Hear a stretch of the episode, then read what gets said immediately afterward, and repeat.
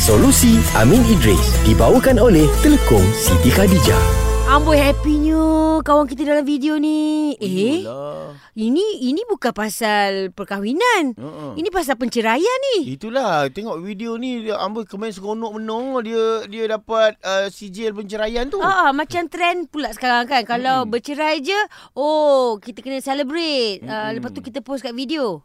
Bak kata Ernie, tak berdosa ke? Ah, ni Ah. Ernie tanya ni Bro Amin. Sebab oh. mungkin ada dua tiga menjak ni tular. Ya, Ah kan kes kes penceraian lepas tu apabila sah dia dia so perempuan ni dah diceraikan diraikan. Salah Ya. ke tak salah? Ya, saya tengok dekat TikTok ada Instagram dia siap buat macam Hmm, yes, akhirnya Alhamdulillah. celebration Ah, kan. ya, oh yeah, ya. lagu Betul. pula bukan Tak lagu kira sedih. lah laki ke perempuan ke kan. Ha, Ha, ha. ha. Okey, kita kena clear dulu nombor satu penceraian ni dia bukan satu tak semestinya satu bala juga Hmm. kan sebab ada kala penceraian itulah jalan terbaik untuk mengelak daripada sebarang masalah lebih besar. Ah. Okey, itu nombor satu. Hmm. Walau bagaimanapun, tidaklah bermaksud bila kita bercerai, kita kena buat apa keraian besar-besaran. Oh. Uh, sebab saya teringat kata Imam Al-Maraghi dalam tafsirnya, dia kata sewajarnya si suami tidak menceritakan keburukan dan ke- kehormatan diri bekas isterinya kepada orang lain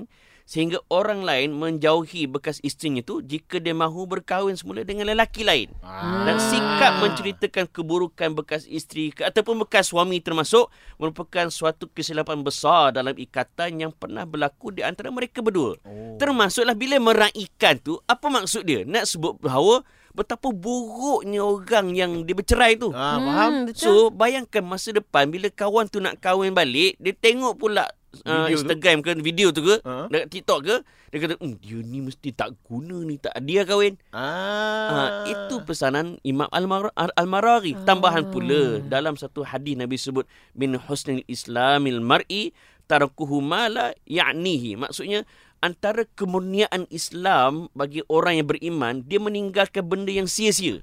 So Oh. benda macam ni tak ada faedah pun. Hmm. So buat apa kau nak buat?